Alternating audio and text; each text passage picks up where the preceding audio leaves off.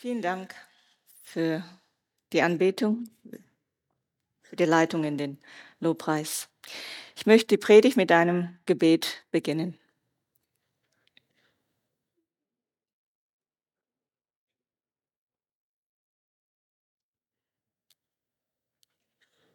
Geliebter Herr Jesus Christus, hab von Herzen Dank, dass du hier bist, mitten unter uns, dass du real bist, dass du auferstanden bist, dass du lebst. Herr, wir bitten dich, dass du unsere Herzen und Ohren öffnest, dass wir auf dein Reden hören lernen, wie Jünger es tun. Du hast verheißen, dass die Wahrheit uns frei machen wird. Herr, dein Wort ist die Wahrheit. Amen. Liebe Brüder und Schwestern, das, äh, der Bibeltext für die Predigt heute steht in Matthäus 28, 18 bis 20. Und ich lese Ihnen den Text vor aus der Luther-Übersetzung.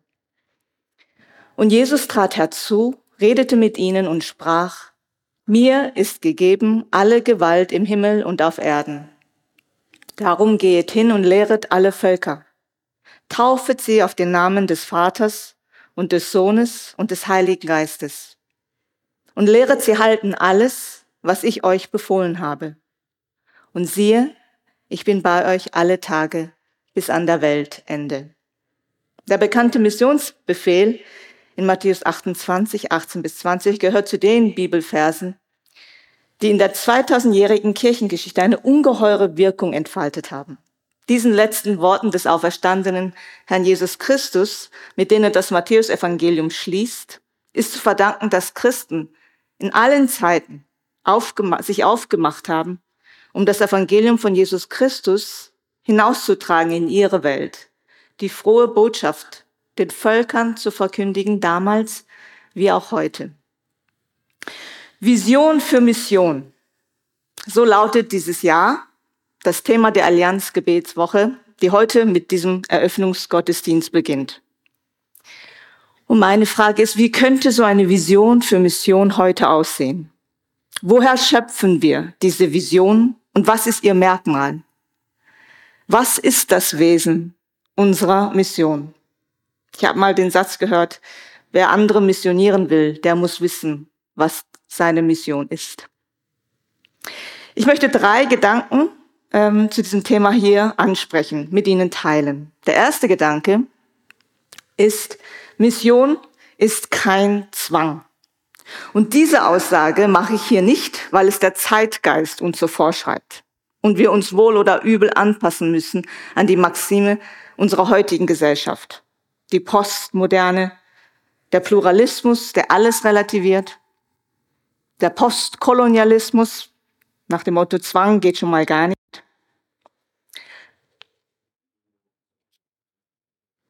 Ich hatte vorher gefragt, woher schöpfen wir unsere Vision für Mission? Wir schöpfen sie nicht aus dem Zeitgeist, sondern die Grundlage für diese Überzeugung, dass Mission niemals Zwang sein kann und sein darf, geht viel, viel weiter und viel tiefer zurück als der Zeitgeist. Sie geht zurück zum Kern des Ganzen, und zwar auf das Wesen Gottes. Mir ist gegeben alle Gewalt, alle Macht im Himmel und auf Erden. Wenn Mission auf Zwang beruht, liebe Brüder und Schwestern, hätte Gott nicht extra seinen Sohn in diese Welt schicken müssen.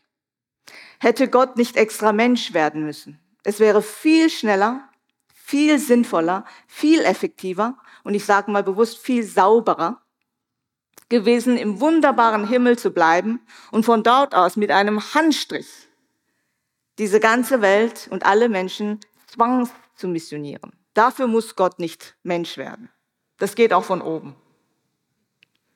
Das hat Gott aber nicht getan. Und das ist Fakt.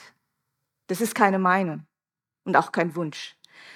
Und der Grund war nicht, dass ihm die Macht dazu gefehlt hätte. Die hat Gott mehr als genug. Sondern der Grund seiner Mission von oben nach unten von seiner Mission war, dass er diese Welt so geliebt hat. Ein anderer Vers, der einen unheimlichen Bekanntheitsgrad hat. Denn so sehr hat Gott diese Welt geliebt. Und manchmal müssen wir ein bisschen länger bei diesem ersten Teil innehalten. Denn so sehr hat Gott diese Welt, diese kaputte, diese gebrochene, diese korrupte Welt so geliebt. Und die Liebe kann von ihrem Wesen her nicht ohne Freiheit existieren. Er kam in sein Eigentum und die Seinen nahmen ihn nicht auf. Das ist kein Zwang. Er kam in sein Eigentum und die Seinen nahmen ihn nicht auf. Wie viele ihn aber aufnahmen, denen gab er Macht, Gottes Kinder zu werden, denen, die an seinen Namen glauben. Die Menschwerdung Gottes, dass Gott sich selbst entäußerte und Knechtsgestalt annahm, den Menschen, uns, gleich wurde, Philippa 2, aus Liebe zu uns Menschen, das ist die Grundlage für Mission. Und sie gibt vor, wie eine Vision für Mission heute auszusehen hat. Der zweite Gedanke, der mich bei diesem Text und mit diesem Thema beschäftigt, ist die Einheit, die der Vision für Mission auch wesenhaft innewohnt. Mir ist gegeben alle Gewalt, alle Macht im Himmel und auf Erden. Und dann geht's weiter. Geht hin und lehret alle Völker, taufet sie auf den Namen des Vaters und des Sohnes und des Heiligen Geistes. Da steht nicht, mir ist gegeben alle Macht im Himmel und auf Erden.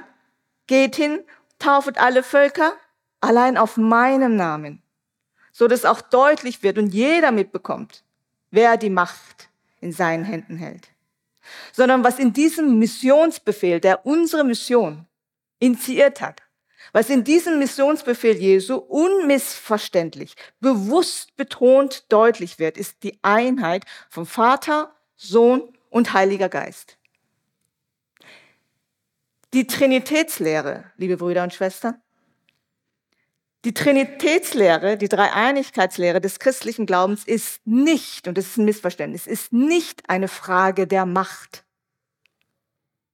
sondern sie ist eine Frage der Beziehung. Der Vater und ich sind eins. Und hören Sie mal auf die Worte aus dem Gebet Jesu. Wie du mich gesandt hast in diese Welt, so habe auch ich sie in die Welt gesandt. Ich bitte aber nicht allein für sie, sondern auch für die, die durch ihr Wort an mich glauben werden, dass sie alle eins seien. Wie du, Vater, in mir bist, Beziehung, und ich in dir. So sollen auch sie in uns sein, auf dass die Welt glaube, dass du mich gesandt hast. Und ich habe ihnen die Herrlichkeit gegeben, die du mir gegeben hast, auf dass sie wieder eins sein, wie wir eins sind. Ich in ihnen und du in mir, auf dass sie vollkommen eins sein und die Welt erkenne, dass du mich gesandt hast und sie liebst, wie du mich liebst. Deutlicher, wiederholter, unmissverständlicher kann Jesu Anliegen nach Einheit nicht deutlich werden. Und auch hier, wie bei dem ersten Gedanken, ist es die Liebe, die die Einheit begründet und schafft. Und diese Einheit umfasst nicht nur den Vater und den Sohn, sondern auch den Heiligen Geist. Ich will den Vater bitten und er wird euch einen anderen Beistand, einen anderen Tröster geben, dass er bei euch sei in Ewigkeit. Denn siehe, ich bin bei euch alle Tage bis an der Weltende. Dass dieser andere Beistand bei euch sei in Ewigkeit, den Geist der Wahrheit, den die Welt nicht empfangen kann, denn sie sieht ihn nicht und kennt ihn nicht. Ihr kennt ihn, denn er bleibt bei euch und wird in euch sein. Die gleiche Sprache. Ich will euch nicht als Weisen zurücklassen, ich komme zu euch. Der Tröster, der Heilige Geist, den mein Vater senden wird in meinem Namen, der wird euch alles lehren und euch an alles erinnern, was ich euch gesagt habe. Und diese Einheit zwischen dem Vater, dem Sohn und dem Heiligen Geist, die gegründet ist in der Liebe und in der Beziehung dieser Dreieinigkeit zum Ausdruck kommt, ist der entscheidende Faktor unserer Mission, ob wir es wollen oder nicht. Sie ist vorgegeben. Sie ist keine Option. Sie ist der entscheidende Faktor unserer Mission für eine Welt, die vieles hat, liebe Brüder und Schwestern. Fortschritt, Technik, Wissen, Geld, Macht, Lust, aber so unfassbar bedürftig ist, so unfassbar arm und deswegen so unfassbar bedürftig ist für die echte Liebe. Und darum lautet das neue Gebot, das Jesus uns gibt, nicht, dass wir noch mehr theologisches Wissen oder Richtigkeiten ansammeln sollen, nicht, dass wir noch größere Veranstaltungen organisieren sollen, auch wenn es gut ist, und dass wir nicht noch mehr Opferrituale erstellen sollen, sondern dass wir uns untereinander lieben sollen, wie er uns geliebt hat. Denn wenn diese Welt, denn, denn wenn diese Welt, wenn jeder Mann draußen an der Liebe die wir als Christen untereinander haben, erkennen wird, dass wir die Jünger Jesu sind, dann ist das unser Erkennungsmerkmal. Nicht unsere Denominationen, nicht unsere Kirchenzugehörigkeiten, nicht unsere Musikstile oder Kleidungsstile oder unsere vielen theologischen Dogmen, deren Wichtigkeit und Richtigkeit hier gar nicht hinterfragt werden sollen. Aber sie begründen nicht die Vision für Mission. Keines von dem, was ich aufgezählt habe, begründet die Vision für Mission. Dass wir Missionen, dass wir missionieren, liegt nicht daran, dass wir sie einladen zu unseren Gebäuden oder zu unserer Zugehörigkeit oder zu unserem Musikstil oder zu unseren Dogmen sondern wir laden sie ein in eine Liebesbeziehung. Daher ist der entscheidende Faktor die Liebe, die die Einheit in und unter uns schafft, trotz aller unserer Verschiedenheiten. Stellen Sie sich mal vor, liebe Brüder und Schwestern, wer will eingeladen werden in eine dysfunktionale Familie, wo die Brüder und Schwestern nicht miteinander reden, wo die Familie nicht gemeinsam isst, nicht gemeinsam feiert, Wer möchte ein Teil solch einer kalten, rechthaberischen, gegenseitig verurteilenden Familie werden? Dafür muss man nicht geistlich argumentieren, das kann man auch im ganz normalen Alltag und selber fragen. Das ist ja auch der Grundgedanke, den ich vorher geäußert habe. Allianz, evangelische Allianz, ist nicht nur eine Idee, die einmal im Jahr mit der Allianz Gebetswoche irgendwie abgehakt werden muss. Allianz bedeutet, dass wir dieser Welt zeigen, wir sind verschieden. Wir haben verschiedene Musikstile, wir haben auch vielleicht verschiedene theologische Ausrichtungen, aber es gibt eines, das größer ist als das, was uns trennt. Größer ist als ich und meine Meinung und mein Stil und meine Präferenzen. Mich, mich, mich. Spaltung bedeutet halt immer ich. Einheit bedeutet immer um Jesu Willen. Sterbe ich? Tue ich mir auch einen Musikstil mal an? Gucke ich auch mal weg über einen Kleidungsstil, ob nun zu kurz oder zu lang? Es bedeutet, dass wir dieser Welt zeigen, wer die Macht in unserem Leben, in unseren Gemeinden, in unseren Veranstaltungen, in dieser Familie Gottes hat. Und wenn wir das nicht tun, dann müssen wir uns fragen, wohin laden wir die Menschen ein? Die haben selber sehr viel Streit zu Hause. Die müssen nicht noch extra in die Gemeinde kommen, um Streit zu haben. Es gibt sehr viele, viele politische Organisationen und, und, und umweltfreundliche Organisationen. Für das muss man nicht in die Kirche kommen. Wirklich nicht. Wir haben etwas, das größer ist. das entscheidender ist. Und das ist diese Einheit, die wir in Jesus Christus haben. Etwas, das uns verbindet, das größer ist als das, was uns trennt. Der dritte Gedanke, der mich beschäftigt, ist bei diesem Text, wo liegt die Macht der Mission? Wenn Sie die Verse direkt vor unserem Missionsbefehl anschauen, Verse 16 und 17, da steht, die elf Jünger gingen nach Galiläa auf den Berg, wohin Jesus sie beschieden hatte nach seiner Auferstehung. Und als sie ihn sahen, den auferstandenen Jesus, fielen sie vor ihm nieder. Einige aber zweifelten. Das ist doch ein grandioser Satz. Einige aber zweifelten. Also wenn ich als ein selbsternannter Sektenguru irgendwann mal eine Biografie über mich schreiben wollte oder schreiben lassen wollte, und ich hoffe, dass es nie dazu kommt, durch Gottes Gnade, dann ist das der letzte Satz, den ich im Abschlussparagraphen meines Buches stehen haben will. Einige aber zweifelten. Einige aber zweifelten. Im letzten Paragraph des Evangeliums. Und wie Jesus einfach mal ohne mit der Wimper zu zucken, nicht, über diese Zweifel hinweg sein Missionsbefehl ausspricht. Mir ist gegeben alle Macht im Himmel und auf Erden. Und wissen Sie, was das bedeutet? Die Macht ist bei mir, nicht bei dir. Die Verantwortung für heute für alles ist bei mir, nicht bei dir. Die Last, ob diese Welt gerettet wird, ob die Menschen zum Glauben kommen, die Last, die ist bei mir, nicht bei dir.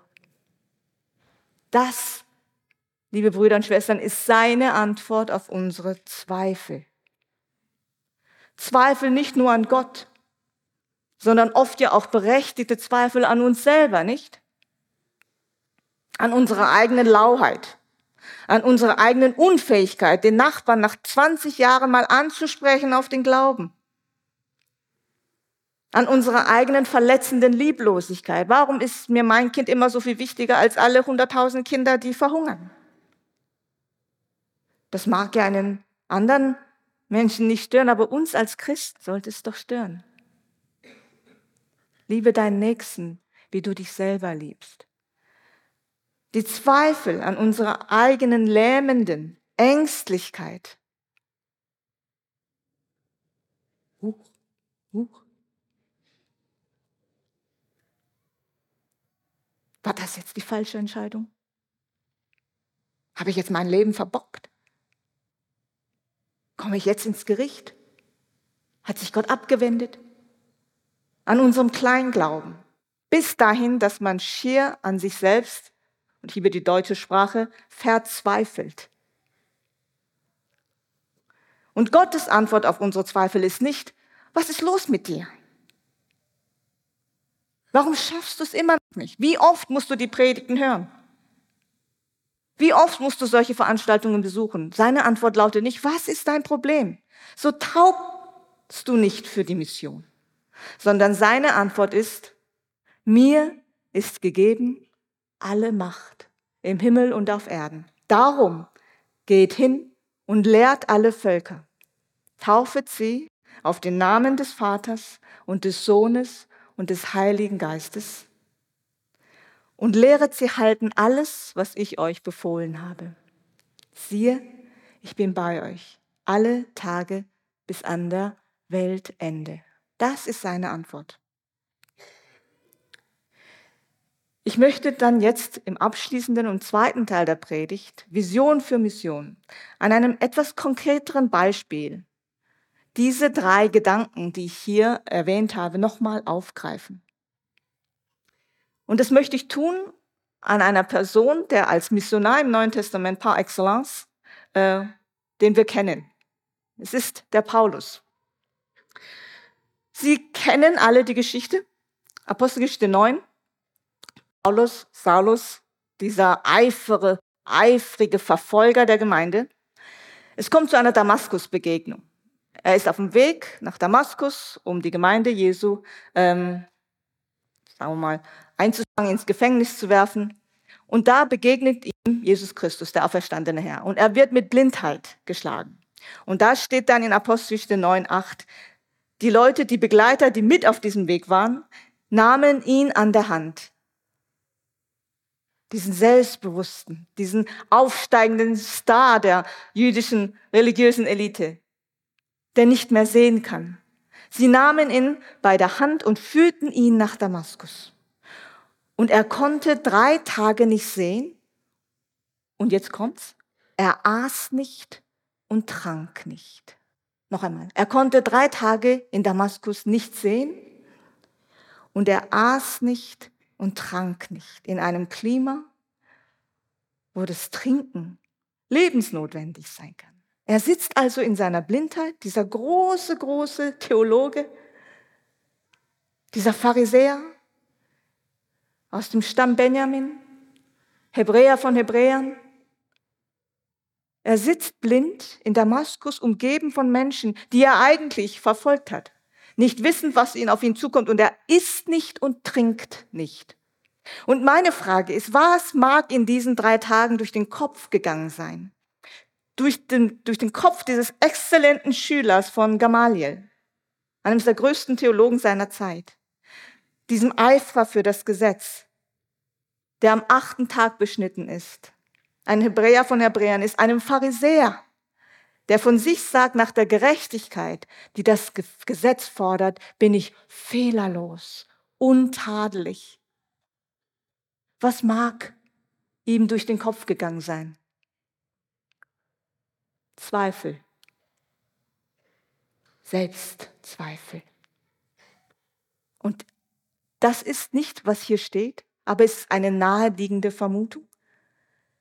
Die Steinigung des Zeugen Stephanus vielleicht und wie es ihm Saulus gefallen hat. Dieser Brudermord. Dieser Brudermord. Es steht hier nicht so in Apostelgeschichte 9, da steht nur, dass er nichts aß und nichts trank.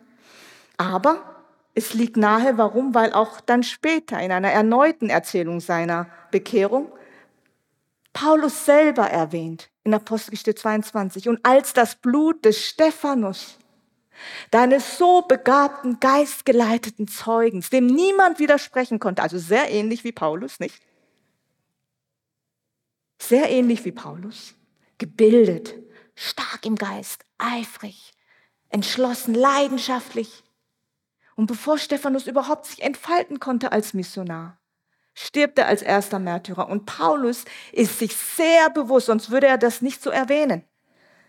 Und als das Blut des Stephanus, deines Zeugen, vergossen wurde, stand ich auch dabei und hatte Gefallen daran und bewachte denen die Kleider, die ihn töteten. Was muss ihm in diesen drei Tagen durch den Kopf gegangen sein?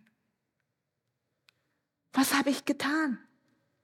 Er war mein Bruder. Er war recht, er hatte recht und ich war falsch. Und Apostelgeschichte 9 sagt, dass Paulus betete. Und während er so da sitzt und betet und nicht weiß, wir wissen es, weil wir zu, nach 2000 Jahren später die Briefe lesen, aber er weiß es ja nicht. Er sitzt da blind mit Zweifeln. Wie konnte das passieren, dass ich diesen Gott, den ich so eifrig diene, nicht erkannt habe, als er vor mir stand? Was hat meine Augen so verblendet, dass ich diesen Gott nicht erkannt habe, als er Mensch geworden, unter uns gewandelt ist? Und er weiß nicht, was auf ihn wartet. Gericht? Was will dieser Gott von mir? Und da hat er im Gebet eine Erscheinung von Hananias. Und dann, als Hananias zu Paulus kommt, war Paulus bereit. Eine Vision für Mission. War Paulus bereit. Und am Ende, gegen Ende der Apostelgeschichte, nachdem Paulus sein ganzes Leben geopfert hat für diese Botschaft, für diese Mission, für diese Vision, die er damals in Damaskus bekommen hat, Da sagt er diese Worte. Er steht vor Festus in Fesseln. Agrippa, der König Agrippa befragt ihn, weil er neugierig ist auf die Botschaft, weil er gehört hat von diesem Paulus. Und dann antwortet Paulus mit diesen Worten, ich wünsche vor Gott, und das, liebe Brüder und Schwestern, ist Mission. Ich wünsche vor Gott, dass über kurz oder lang nicht allein du, sondern alle, die mich heute hören, das würden, was ich bin, ausgenommen diese Fesseln. Das ist die Antwort, die der Apostel und Missionar Paulus in der Anhörung vor dem Statthalter Festus gibt. Er antwortet auf den verblüfften, übrigens verblüfften Ausruf König Agrippas, dass nicht viel fehle und Paulus auch ihn, den König, überreden und einen Christen aus ihm machen würde. Und ich finde es bedeutsam, dass Paulus hier sagt, ausgenommen diese Fesseln und nicht sagt Fesseln inklusive. Und warum ist mir das so wichtig? Warum sagt Paulus nicht hier, ich wünschte, dass alle, die heute das hören, kurz über kurz oder lang, so, so werden wie ich, inklusive dieser Fesseln. Nach dem Motto, warum sollte es dir besser gehen als mir?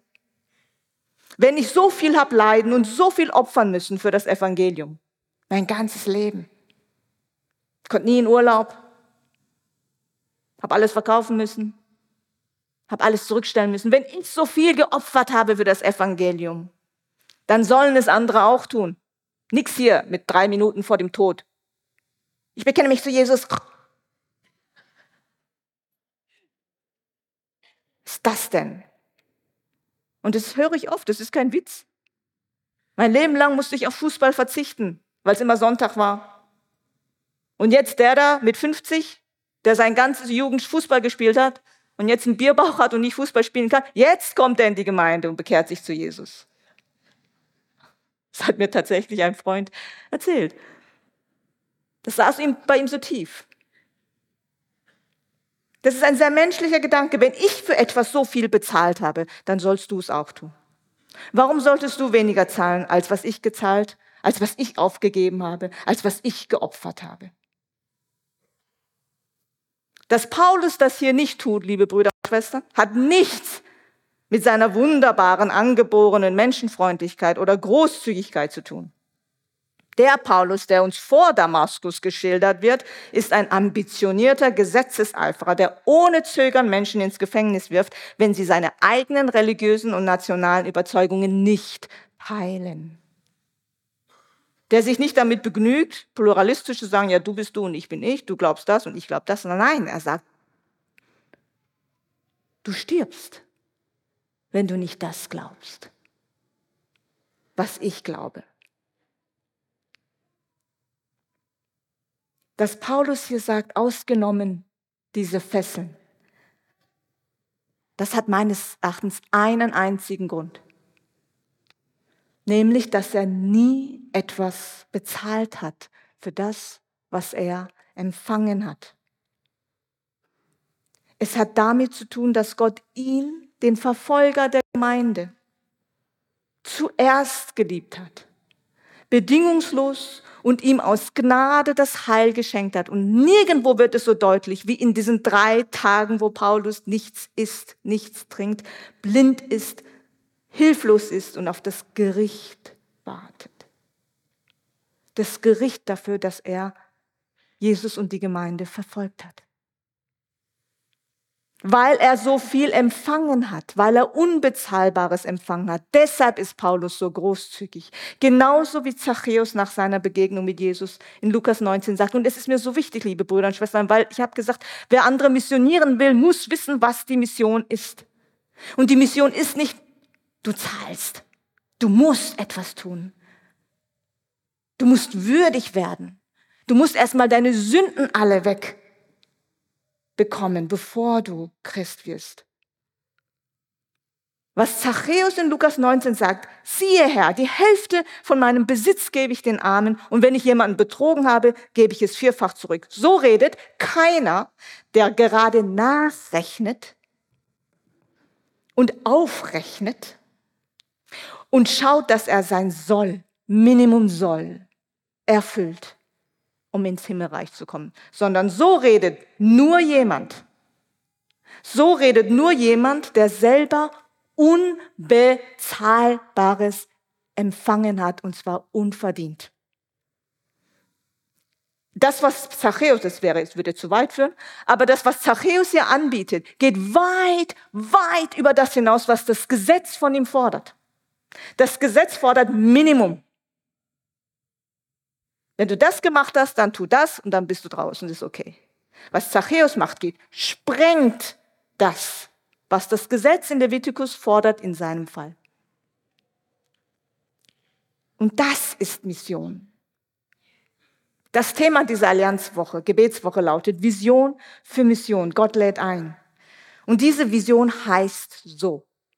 Du bist gesehen. Du bist erkannt. Und du bist geliebt.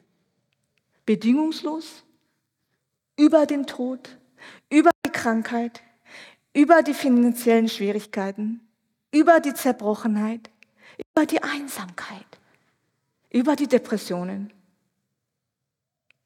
über das hinaus, über den Tod hinaus bist du in Ewigkeit geliebt. Das bedeutet nicht, dass diese Welt und ihr Leiden auf einmal alles verschwinden. Das darf auch nicht unsere Mission sein. Oder dass die Herausforderungen und Mühsal unseres Alltags einfach verpuffen. Es bedeutet auch nicht übrigens, dass Sünde und Dunkelheit unser Leben weiter regieren und bestimmen sollen. Aber es bedeutet eines, es bedeutet, dass wir durchgeliebt, durchgetragen werden durch diese Welt und dass das Licht zu uns gekommen ist, das in der Dunkelheit leuchtet. Und ob ich schon wanderte im finsteren Tal, David verneint doch nicht, dass es finstere Täler gibt. Und ob ich schon wanderte im finsteren Tal, fürchte ich kein Unglück, denn du bist bei mir, dein Stecken und Stab trösten mich. Sie trösten mich. Es ist dieser Gott, der Paulus auf seinem Weg nach Damaskus begegnet ist und der ihn und sein Leben verändert hat.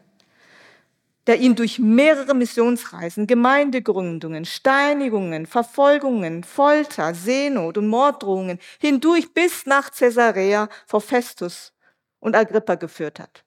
Diese tiefe Überzeugung und Erfahrung, dass das Heil in Jesus Christus das Beste ist, was dieser Welt begegnen kann, was ihm in seinem Leben je widerfahren ist. Das ist seine Vision für die Mission. So wie er es auch in Philippa 3 bezeugt, selber bezeugt. Um Jesu Christi willen habe ich alles, was mir früher Gewinn war, als Dreck, als Schaden erachtet, auf das ich Christus gewinne und in ihm gefunden werde.